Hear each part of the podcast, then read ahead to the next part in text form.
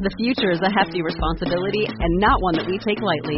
But then, taking things lightly has never been what Hefty is about. That's why we've created the Hefty Renew program that turns hard to recycle plastics into valuable resources like park benches and building materials. To participate, simply fill up an orange Hefty Renew bag with accepted items, tie it up, and drop it in with your regular recycling. That's it. It's that easy. It's time to rethink recycling with Renew. Particular valued resources may vary by geography. More info available at heftyrenew.com. It's lunchtime at Tim Hortons, and we're serving up a special deal just for you. Our new $5.99 lunch deal includes your choice of any lunch sandwich and a side of crunchy kettle chips. Because what's lunch without a little crunch? And the sandwich choice is all yours, like a ham and Swiss, Chipotle chicken wrap, BLT, and more, made to order just the way you like it. Tim Hortons' new lunch deal. Simple, delicious, and just $5.99. Now that's a good deal. Only at your neighborhood Tim's. U.S. only. Price and participation vary. Terms apply. You're listening to DNA ID, brought to you by Abject Entertainment. Be sure to check out some of the other great true crime podcasts from this network, including The Murder in My Family, Missing Persons, Scene of the Crime, Three Men and a Mystery, All Things Crime, and Zodiac Speaking. All of these podcasts are available for you to binge on right now, wherever you listen to podcasts. Subscribe where you're listening to this podcast so you don't miss an episode.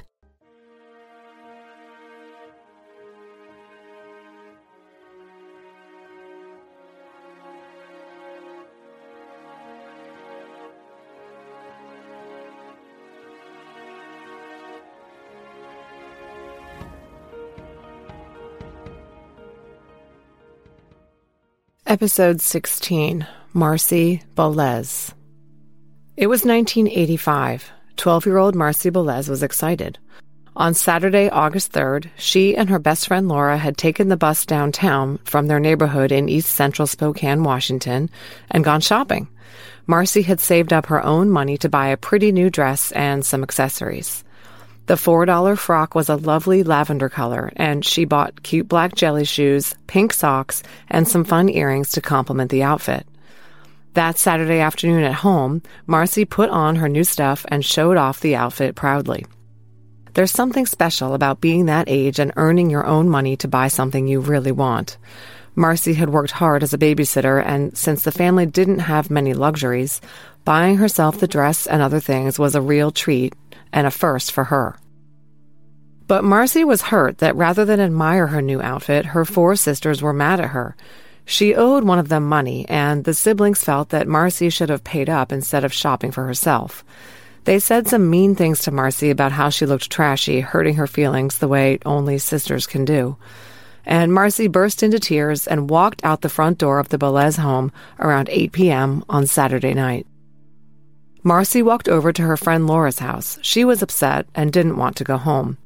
She and Laura walked over to nearby Riverside Park, where local teens often hung out. They met with a group of boys there who told them about a party. Laura asked Marsi to stay over at her house, but Marsi said she wanted to go to the party. She said goodbye to her friend and walked away alone. That was the last time she was seen.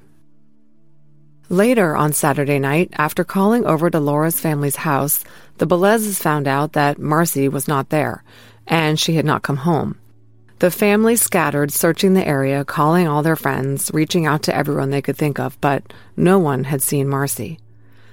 On Sunday, her mom reported Marsi missing. The description Mrs. Belecz provided to police was that her missing daughter was 12 years old, white, 5 foot 1 inch tall, 90 pounds, with short reddish brown hair, green eyes, and teeth that needed orthodonture. And she was wearing a lavender dress, black plastic shoes, and pink socks. Some of the early reporting in this case labeled Marsi a runaway, but that wasn't really true. The Belecz girls were generally allowed to stay out with their friends, and their family didn't always know who they were with or where they were. Marsi's mom did not become concerned enough to call the police until Sunday. And when she told them that Marsi had argued with her sisters and walked out, the leap was made to the girl being a runaway. But none of her friends or her sister's friends knew where the 12 year old was. It was not until Monday, August 5th, that there was news.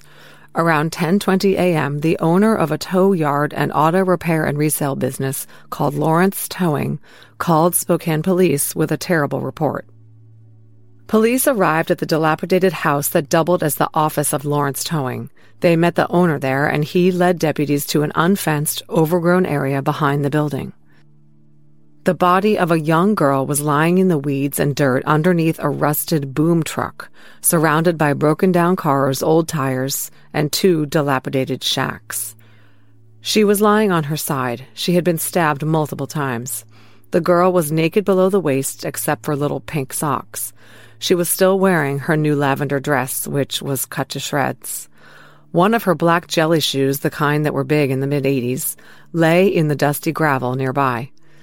Detectives must have been horrified to observe the savaged little body lying in its grungy, gritty graveyard.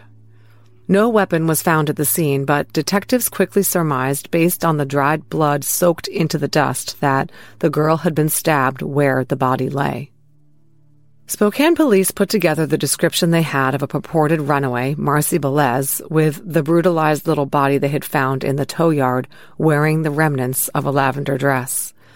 Detectives visited the Belecz home and showed Marsi's mother photos of the body that had been found. She thought it was Marsi, but could not be sure. I suspect that part of her did not want to be sure. Marsi's sister Bia remembers when the detectives came to the door. She said she and her sisters knew it was Marsi. Her sister Donna, who was 17 at the time, says as soon as she saw the photo of Marsi's battered face, she recognized her little sister. To be sure, Mrs. Belecz obtained Marsi's dental records so the medical examiner could make a definitive ID. On August 6th, he did. It was Marsi. The medical examiner, Dr. George Lindholm, conducted the autopsy late Monday at Holy Family Hospital.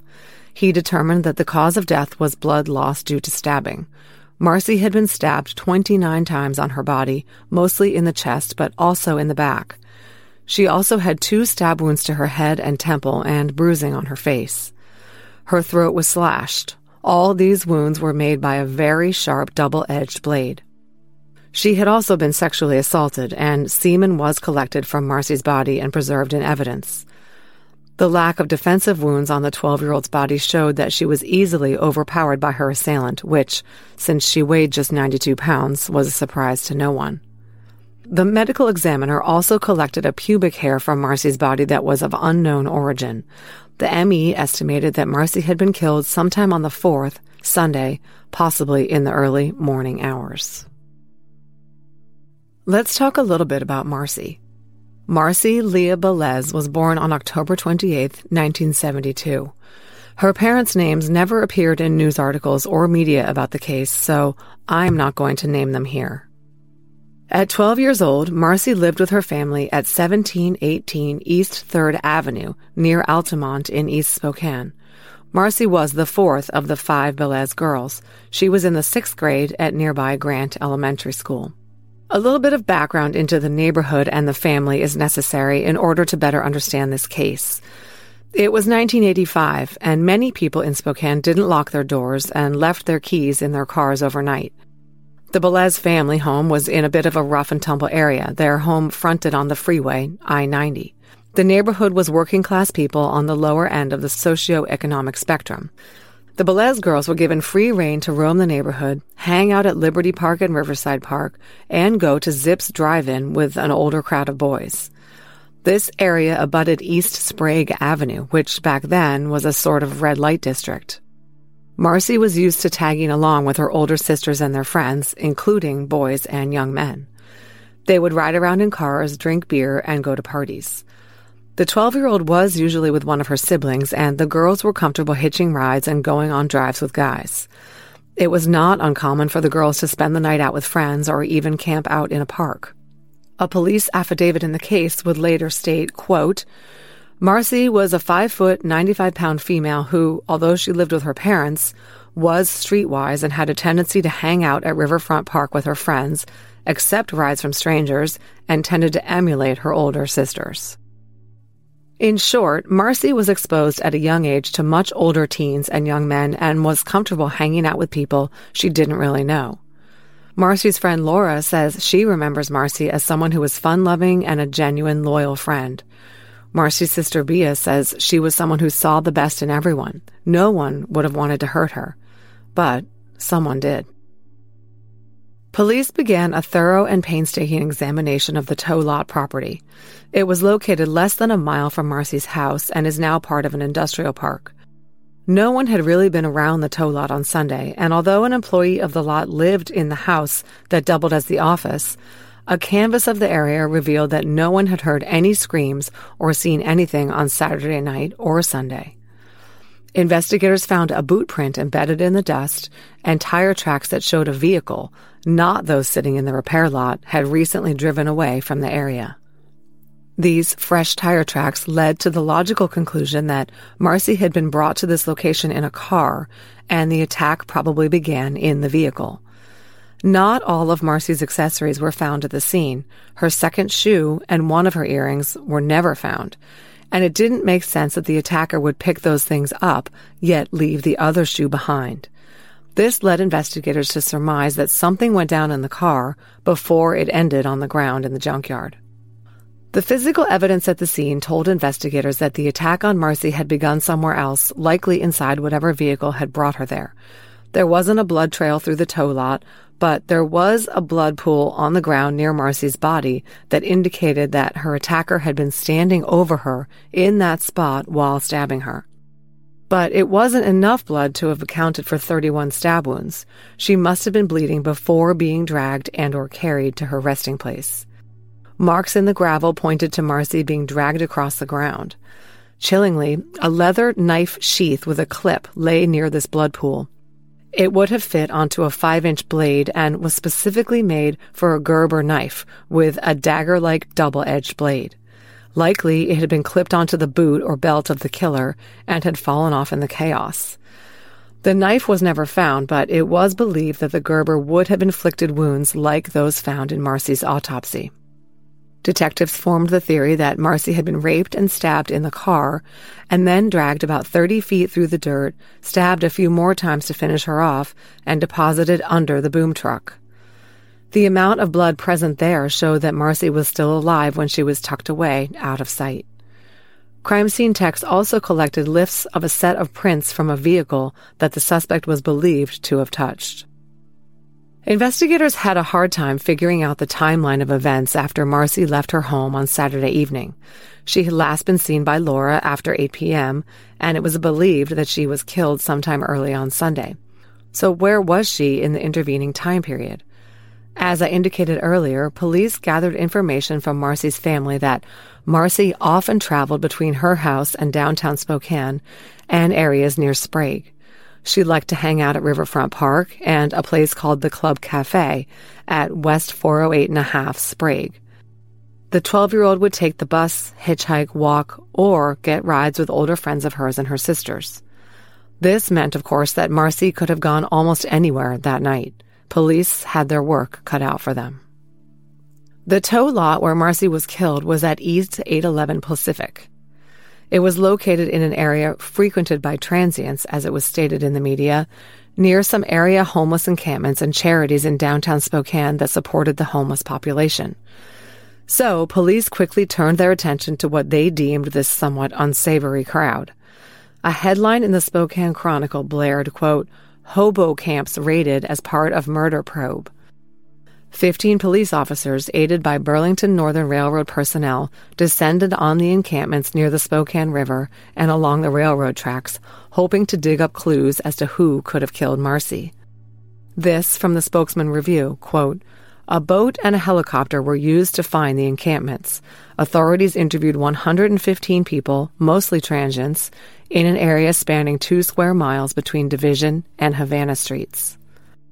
Police recovered a stolen motorcycle and arrested two people on outstanding warrants, but did not turn up any suspects for Marsi. Frustrated, Detective Lieutenant Robert Van Leuven told the media that, quote, there's no question we're starting from square one. Police considered whether Marsi's murder could be related to another stabbing death, this one of a young woman named Debbie Finnern. Debbie had been killed in June 1984, just 15 blocks from where Marsi was found, and her murder remained unsolved but no connections were apparent, and this angle appears to have been a dead end. Debbie's case remains unsolved.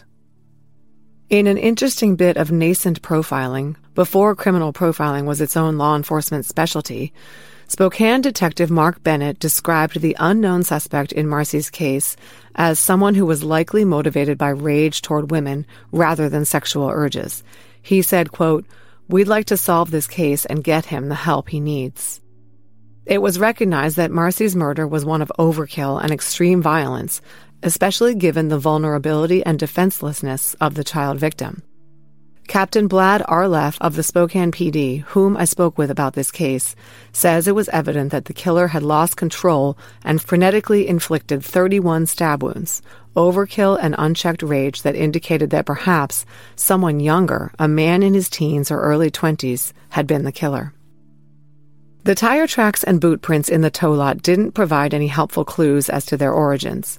The fingerprints, which came from a smeared, greasy handprint on a Ford Pinto near Marsi's body, were never linked to anyone in AFIS, and they are not believed to actually be related to the case. Typically, in murder investigations, detectives delve into their victim's life to see who is closest to them, if they have any enemies, and if they harbored any secrets. But in the case of murdered tweens, there is not often the level of complexity that there tends to be with an adult homicide victim. Kids' darkest secrets usually involve crushes or perhaps shoplifting a Snickers bar. So detectives' interests were piqued when Marsi's mom told them that she had some information she felt she had to reveal. It could lead them to a suspect. It turned out that Marsi had confided in her mom that she had been molested. She had met an older teenage boy named Jamie through one of her older sisters. Jamie had picked her up to go out on a joyride in his car and sexually assaulted her during the outing. The Beleczes filed a Spokane police report but kept Marsi's secret from her older sisters as she did not want them to know. The sexual assault case was transferred to the Spokane County Sheriff's Office because of where it had allegedly occurred, and it's not clear what happened to the case there. It was still pending when Marsi was killed. But Jamie denied raping Marsi. He said that they had had consensual sex. And disturbingly, he had told some people that he was going to get back at Marcy for ratting him out. So, this Jamie was suspect number one in the eyes of investigators. A shady teenage boy who had raped a 12 year old, yet called it consensual, and then had threatened to get even with her after she told. Sounds like a prime suspect to me. But he said he had an alibi, which was that he was at his grandmother's house on Saturday night. His family members confirmed this. And investigators had no concrete evidence that Jamie was their man, just their own suspicions given Marsi's reporting of the incident in which he raped her and rumors that he had vowed retribution. Not enough to make a murder charge stick. They moved on to other suspects. Remember that I said earlier that Laura and Marsi had encountered some teen boys at Liberty Park that Saturday night. Laura told police that they were friendly and that Marsi knew one of them, a guy named Brett, who was maybe 15.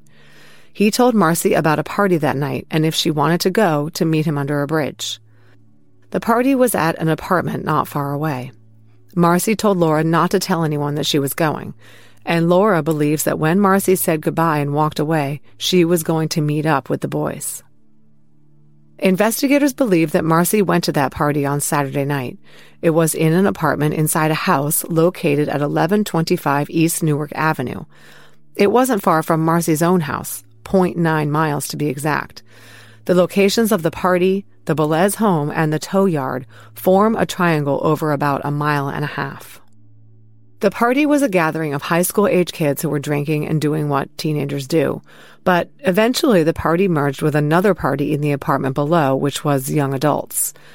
As I said, Marsi was comfortable hanging out with older people, but I do think it's strange that these teens and young adults were okay with a 12 year old partying with them.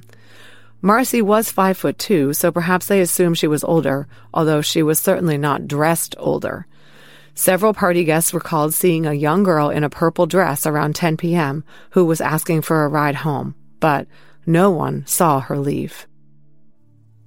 Needless to say, police wanted to speak with this guy Brett who had supposedly taken Marsi to the party. They tracked down a teenager named Brett who knew Marsi, but he denied being at the park or the party that night. In fact, he said he hadn't seen her in a month. Police worked in vain to find a Brett who had been at the party with Marsi that evening. They even went through the high school yearbook and spoke with each guy named Brett to no avail. Was someone lying? Was Laura mistaken? It was impossible to know. The investigation did uncover another Brett, a guy who was in his 20s and married.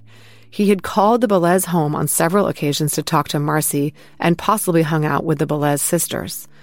Police brought him in for an interview and noted that he was exceedingly nervous. Also, he had abrasions on his face that he claimed came from a fight with his brother, but, of course, investigators wondered if they could have come from a little girl defending herself. This Brett claimed to have an alibi for Saturday night. He was in Seattle until 1 a.m. Sunday morning. Since investigators didn't know when Marsi was killed, this wasn't exactly an ironclad alibi. Brett remained on the suspect list. Captain Arleth told me that this case was rife with adult creepers like this guy. That's one reason why, over the years, investigators interviewed 257 people in Marsi's case, and 87 of them were considered potential suspects. There were large numbers of lecherous older guys, some of whom were married, who knew the Belecz girls or drove in from Liberty Lake or even Idaho to hang out at Zips Drive In and drink beer with teenage girls. One guy they interviewed was in his 40s. I'd like to think that this type of behavior would be frowned upon if not reported today, but things were different in the 80s. Anyway, most of the 87 potential suspects were young men who were from the neighborhood or knew and socialized with the Belecz girls, as well as the young men at the party Marsi had attended. But none of them rose to the level of prime suspect, and none of them did it. Murders, rapes, assaults, and every other heinous act people commit. How are these crimes solved? And why do people commit these evil acts? I'm Jared Bradley, the host of the podcast All Things Crime. And together with experts in every step of the investigative process, we explore how crime is solved. We launch new episodes every week. Subscribe now wherever you listen to podcasts to make sure you don't miss an episode of All Things Crime. The future is a hefty responsibility and not one that we take lightly. But then, taking things lightly has never been what Hefty is about. That's why we've created the Hefty Renew program that turns hard to recycle plastics into valuable resources like park benches and building materials. To participate, simply fill up an orange Hefty Renew bag with accepted items, tie it up, and drop it in with your regular recycling. That's it. It's that easy. It's time to rethink recycling with Renew. Particular valued resources may vary by geography. More info available at heftyrenew.com. Soon after Marsi's murder, Spokane's Secret Witness Program, a precursor of sorts to today's Crime Stoppers Anonymous Tip Clearinghouse, pulled together a $2,000 reward for information. But it was in vain. It seemed no one knew anything, or no one was willing to talk. Marsi's sister Donna said the Belecz family was broken by Marsi's murder and splintered because the sisters were convinced that Marsi knew her killer. They became suspicious of all the guys they knew. Donna said she accused guy friends and broke up friendships over her mistrust of people. Most of the Belecz family eventually moved to Portland. Over the years, they gave up hope that the case would ever be solved. And for 35 years, it wasn't. A very rudimentary DNA profile of Marsi's killer was developed in 1989, the infancy of DNA. But, of course, they had no matches. The case stalled, it was reinvigorated in 1999 by Detective Mindy Connolly, who submitted more evidence from the case to the WSP Crime Lab, but nothing came of this either. Skip ahead a few years. In the early 2000s, with the advent of DNA testing, detectives re examined the case with an eye toward a scientific solution. In 2002, Detective Mark Burbridge discovered an intact sample taken at Marsi's autopsy, a vaginal swab containing seminal fluid. From this sample, DNA analyst William Culnane of the Washington State Patrol Crime Lab was able to develop a complete male profile. They entered the profile into the still relatively new CODIS system, but there was no match. Of course, the DNA profile could not give investigators a name, but it could be used to eliminate or pinpoint the original suspects in the case. Over the years, detectives had narrowed the list of 87 potential suspects down to a pool of 12 likelies, people like Brett and Jamie, whom they had never been able to 100% rule out. Now they had a way to do that. One by one, they contacted these men, took a sample from each of them for DNA testing, and compared their profiles to that of Marsi's killer. And one by one, they were eliminated. After two decades of investigation, the top suspects were proven to be innocent. It was a frustrating moment for investigators, to say the least. They resigned themselves to just running the killer's DNA profile through CODIS repeatedly, but each time it led nowhere. If her killer had struck again, he had done so undetected. Finally, in March of 2019, the Spokane Police Department decided to explore the use of forensic genealogy to tackle some of its most stubborn cold cases. Several of the detectives had learned about the Golden State Killer case and Parabon Nanolabs technology. In order to qualify for forensic genealogy, they learned, the cases had to have viable forensic evidence that would yield a genetic profile with a sufficient number of markers. Marsi's case was first on their list to test. In 2019, Detective Brian Hammond worked with the State Crime Lab to isolate the suspect profile and submit it to Parabon to conduct forensic genealogy and try to hone in on a suspect once and for all. Parabon produced a phenotype report that the Caucasian suspect had green or blue eyes and brown or blonde hair with a reddish tint. As for the forensic genealogy component, Parabon came back about eight weeks after receiving the profile with some good but tricky news. When they entered the suspect's genetic code into GEDmatch, they came up with two distant relatives of the suspect, but these two relatives were not related to each other.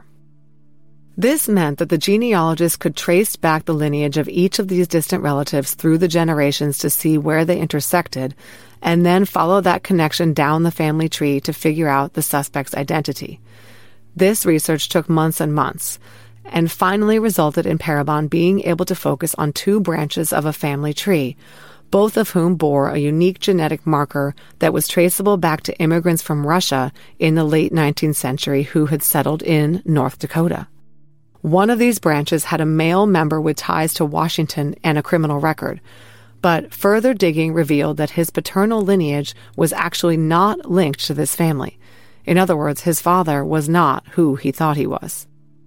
This left one branch left, a family with ties to North Dakota and males in the right age range who lived in the Spokane area in the mid 1980s. There were four possible suspects in this remaining branch. The four names were all men who could have been the killer of Marsi Belecz based on their sex, age at the time of the murder, and ties to the Spokane area. Three of the four were still alive. Detectives approached two of them, telling them that they were trying to close an unsolved murder, and they both willingly submitted DNA samples. No match. This left two brothers whose father was from North Dakota. One of the brothers, whom I am referring to by his first initial, R, willingly gave his DNA. It wasn't him. The other brother, Clayton Carl Giese, was the killer by process of elimination. He had been dead for 31 years. Left with trying to reconstruct the genetic profile of someone who was long deceased, detectives had little choice but to contact Giese's family members to obtain their DNA. They already had his brother R's DNA from his buccal swab, but they needed samples from other family members to increase the amount of data they had for comparison. Quoted on KXLY.com, Sergeant Zach Stormont said, quote, for the police to show up at your door and raise this issue of someone you buried a long time ago that you cared about a great deal, that's tough for anybody. I asked myself that. How would I respond? But at the end of the day, they want their privacy. We're not going to name them, but I'll give them credit. They stepped up and did the right thing. Sergeant Stormont was referring to the elderly mother and now adult daughter of Clayton Giese. I'm going to call the daughter by her initials CR. When approached by detectives, Giese's daughter CR willingly gave her DNA for comparison purposes. The results, according to the WSP crime lab analyst William Culnane's report, were, quote, it is 140 million times more likely that genetic testing results obtained from the vaginal smear swabs would be observed if the source of the profile is the biological father of CR rather than an unrelated individual selected at random from every U.S. population. A likelihood ratio greater than 1 million indicates very strong evidence to support paternity. In other words, the statistical likelihood that the killer of Marsi Belecz was the father of CR was astronomically high. Then, detectives contacted the mother of the deceased Clayton Giese, a Norma Giese, now Curry, who was still alive. She provided a DNA sample willingly as well, and DNA analyst William Culnane reported that, quote, It is 2.2 million times more likely that the genetic testing results obtained from the vaginal smear swabs would be observed if the source of the profile is the biological son of Norma Giese Curry rather than an unrelated individual selected at random from the U.S. population. In other words, Norma Giese was almost certainly the mother of the suspect who had killed Marsi. All of this testing allowed DNA analysts to determine with near certitude that Giese was indeed the killer, because they could determine 50% of his genetic makeup from his mother Norma and see from CR's profile the DNA he had contributed to her. Investigators had no luck finding any fingerprints on file for Clayton Giese, and he had never served time in the military. But they were able to dig up some circumstantial evidence that supported their theory that Clayton Giese had killed Marsi. Even though decades had passed, Spokane detective Brian Hammond was able to track down and interview the man who had held the Newark Street party that Marsi was last seen at that night. The man told Detective Hammond that he did have a buddy named Clay or Clayton who was at the party.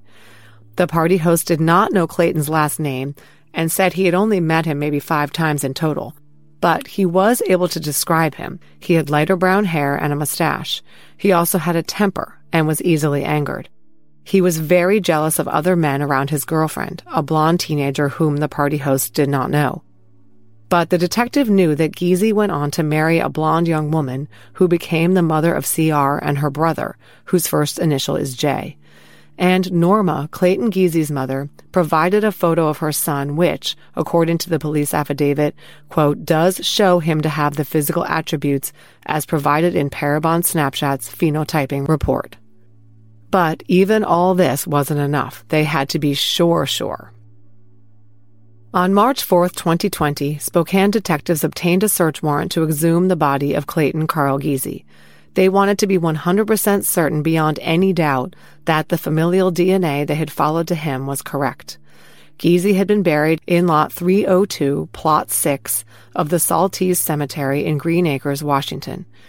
He was embalmed and placed in a plywood casket, which was placed in a standard concrete vault. And this had all taken place in 1985, 35 years earlier. DNA identification experts warned investigators that it was likely that the body would be extremely decomposed. They would need a piece of bone to be able to extract DNA.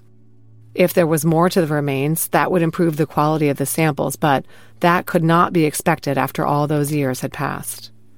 At 9 o'clock a.m. on the morning of March 5, 2020, a tractor went to work on the grave at Saltese Cemetery and dug down to the still intact casket. Detectives watched as the casket was opened. The remains inside were fully skeletonized. Under the supervision of the detectives, forensic scientists examined the skeleton, determined which bone to test that would least disturb the remains, and took their sample right then and there. They also removed a bone, hair, and teeth from the corpse. When they had what they needed, the casket was closed back up and put back in the ground, and the headstone reset as if nothing ever happened. Tests on the genetic material extracted from the remains in the coffin showed that it was a perfect match to their suspect in Marsi's case. In fact, the match was so exact as to be the strongest that the investigators had ever seen. There was a 1 in 1.1 nonillion, that's 30 zeros, chance that anyone other than the deceased suspect was the killer of Marsi Belecz.